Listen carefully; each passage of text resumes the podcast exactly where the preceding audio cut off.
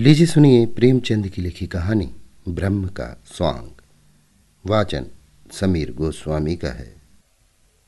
आज की कहानी का सिलसिला शुरू करने के पहले मैं आपको बताना चाहूँगा हब हॉपर ऐप के बारे में। हब हॉपर आपके लिए लाए हैं हज़ारों पॉडकास्ट जो आप सुन सकते हैं कभी भी, कहीं भी। हब हॉपर ऐप भारत की सबसे बड़ी पॉडकास्ट डायरेक्टरी है। हब हॉपर यानी H U B H O P P E R app download कीजिए और पसंद आने पर रिव्यू कीजिए व अपने मित्रों के साथ शेयर भी। प्रेमचंद की इस कहानी के अलावा नई और पुरानी कहानियों के सारे एपिसोड आप सुन सकते हैं हब हॉपर पे। तो सिलसिला शुरू करते हैं प्रेमचंद की लिखी कहानी ब्रह्म का स्वांग का।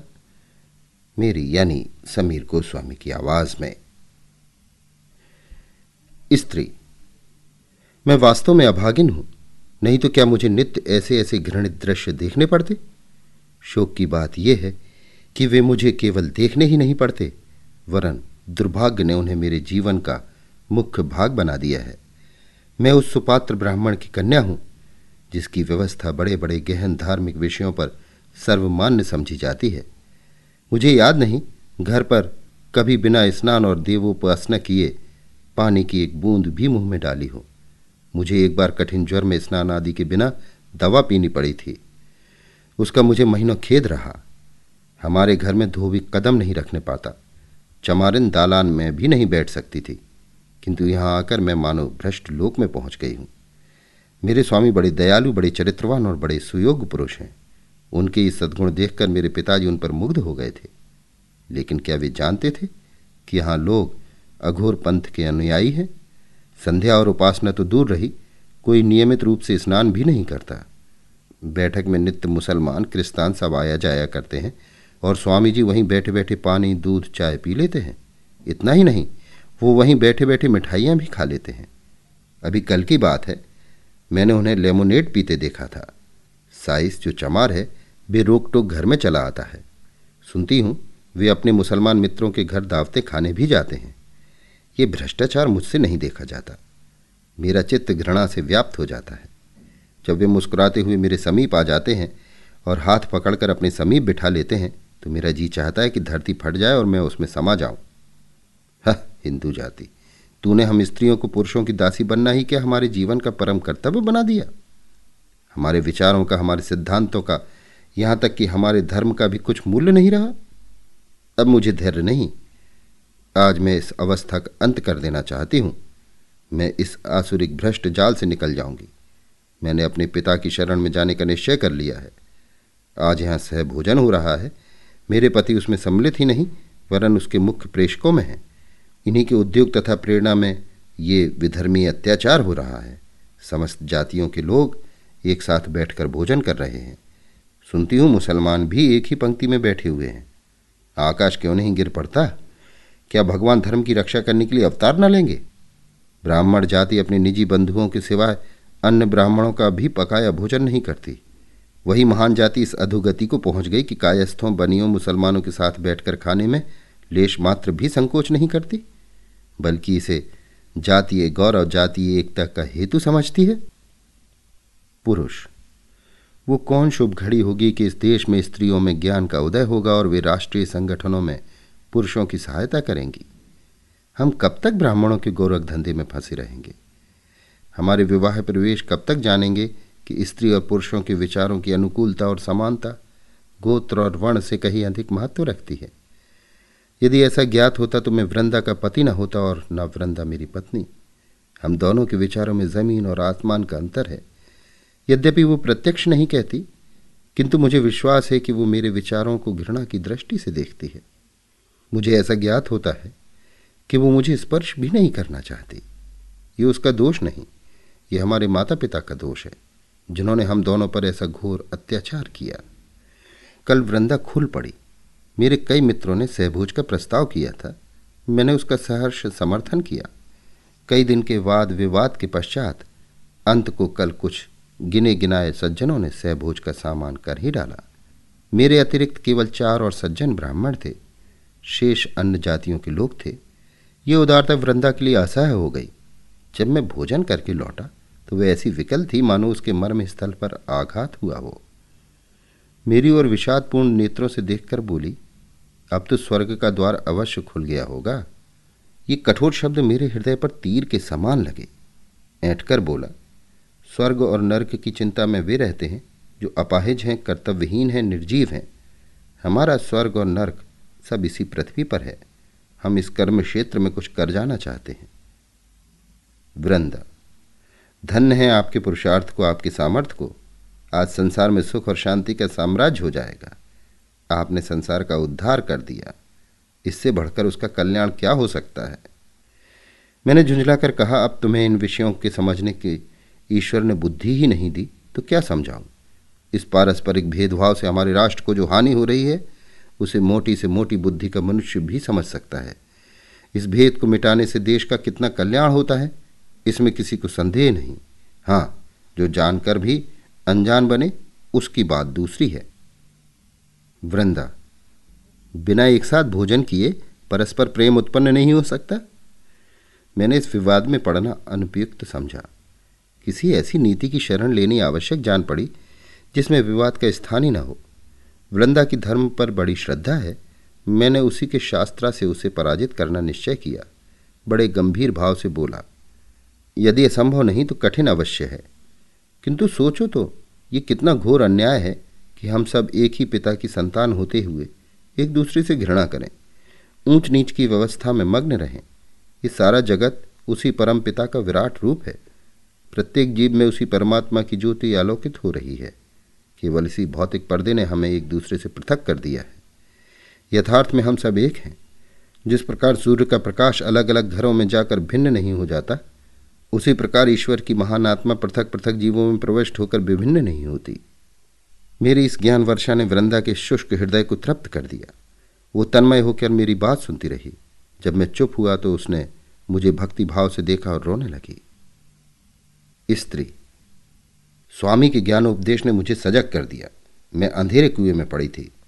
इस उपदेश ने मुझे उठाकर पर्वत के ज्योतिर्मय शिखर पर बैठा दिया। मैं अपनी कुलीनता से, झूठे अभिमान से, अपने वर्ण की पवित्रता के गर्व में कितनी आत्माओं का निरादर किया। परमपिता तुम मुझे क्षमा करो। मैंने अपने पूज पूजपाद पति से इस अज्ञान के कारण जो अश्रद्धा प्रकट की है, जो कठोर शब्द कहे हैं, उन्हें क्षमा करना। जब से मैंने ये अमृतवाणी सुनी है, मेरा हृदय अत्यंत कोमल हो गया है। नाना प्रकार की सत्कल्पनाएँ चित्त में उठती हैं। कल धोबिन कपड़े लेकर आई थी, उसके सिर में बड़ा दर्द था। पहले मैं उसे इस दशा में देखकर कदाचित मौखिक संवेदना प्रकट करती, अथवा मेहरी से थोड़ा तेल दिलवा देती। पर कल मेरा चित्त विकल हो गया। मुझे प्रतीत हुआ, मानो ये मेरी बहन है। मैंने उसे अपने पास बैठा लिया और घंटे भर तक उसके सिर में तेल मलती रही। उस समय मुझे जो स्वर्गीय आनंद हो रहा था, वो अकथनीय है। मेरा अंतकरण किसी प्रबल शक्ति के वशीभूत होकर उसकी ओर खींचा चला जाता था। मेरी ननद ने आकर मेरे इस व्यवहार पर कुछ नाक भौं चढ़ाई पर मैंने लेश मात्र भी परवाह ना की। आज प्रातःकाल कड़ाके की सर्दी थी, हाथ पाँव गले जाते थे, मेहरी काम करने आई तो खड़ी काँप रही थी। मैं लिहाफ ओढ़े अंगीठी के सामने बैठी हुई थी, तिस पर भी मुँह बाहर निकालते ना बनता था। मेहरी की सूरत देखकर मुझे अत्यंत दुख हुआ। मुझे अपनी स्वार्थ वृत्ति पर लज्जा आई। इसके और मेरे बीच में क्या भेद है? इसकी आत्मा में उसी प्रकार की ज्योति है, ये अन्याय क्यों? क्या इसलिए कि माया ने हम में भेद कर दिया है? मुझे कुछ और सोचने का साहस नहीं हुआ। मैं उठी, अपनी ऊनी चादर लाकर मेहरी को उड़ा दी और उसे हाथ पकड़कर अंगीठी के पास बिठा लिया। इसके उपरांत मैंने अपना लिहाफ रख दिया और उसके साथ बैठकर बर्तन धोने लगी। वो सरल हृदय मुझे वहाँ से बार बार हटाना चाहती थी। मेरी ननद ने आकर मुझे कौतूहल से देखा और इस प्रकार मुँह बनाकर चली गई। मानो मैं क्रीड़ा कर रही हूँ। सारे घर में हलचल पड़ गई और इस जरा सी बात पर हमारी आँखों पर कितने मोटे पर्दे पड़ गए हैं। हम परमात्मा का कितना अपमान कर रहे हैं। पुरुष, कदाचित मध्य पथ पर रहना नारी प्रकृति ही में नहीं है। वो केवल सीमाओं पर ही रह सकती है। वृंदा कहाँ तो अपनी कुलीनता और अपनी कुल मर्यादा पर जान देती थी। अब कहाँ साम और साहृदयता की मूर्ति बनी हुई है। मेरे उस सामान्य उपदेश का ये चमत्कार है। अब मैं भी अपनी प्रेरक शक्तियों पर गर्व कर सकता हूँ। मुझे उसमें कोई आपत्ति नहीं है कि वो नीच जाति की स्त्रियों के साथ बैठे, हंसे और बोले। उन्हें कुछ पढ़कर सुनाए। लेकिन उनके पीछे अपने को बिल्कुल भूल जाना मैं कदापि पसंद नहीं कर सकता। तीन दिन हुए। मेरे पास एक चमार अपने जमींदार पर नालिश करने आया था। निस्संदेह जमींदारों ने उसके साथ ज्यादती की थी, लेकिन वकीलों का काम मुफ़्त में मुकदमे दायर करना नहीं। फिर एक चमार के पीछे एक बड़े जमींदार से बैर करो, ऐसे तो वकालत कर चुका।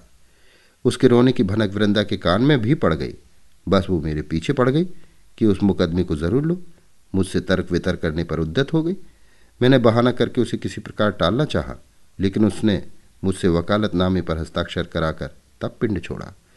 उसका परिणाम यह हुआ कि पिछले तीन दिन मेरे यहाँ मुफ़्त खोर मुवक्किलों का तांता लगा रहा और मुझे कई बार वृंदा से कठोर शब्दों में बातें करनी पड़ी। इसी से प्राचीन काल के व्यवस्थाकारों ने स्त्रियों को धार्मिक उपदेशों का पात्र नहीं समझा था। उनकी समझ में ये नहीं आता कि प्रत्येक सिद्धांत का व्यवहारिक रूप और ही कुछ होता है। हम सभी जानते हैं कि ईश्वर न्यायशील है। किंतु न्याय के पीछे अपनी परिस्थिति को कौन भूलता है? आत्मा की व्यापकता को यदि व्यवहार में लाया जाए तो आज संसार में साम्य का राज्य हो जाए। किंतु उसी भांति साम्य, जैसे दर्शन का एक सिद्धांत ही रहा और रहेगा। वैसे ही राजनीति भी एक अलभ्य वस्तु है और रहेगी। हम इन दोनों सिद्धांतों की मुक्त कंठ से प्रशंसा करेंगे, उन पर तर्क करेंगे। अपने पक्ष को सिद्ध करने में उनसे सहायता लेंगे। किंतु उनका उपयोग करना असंभव है।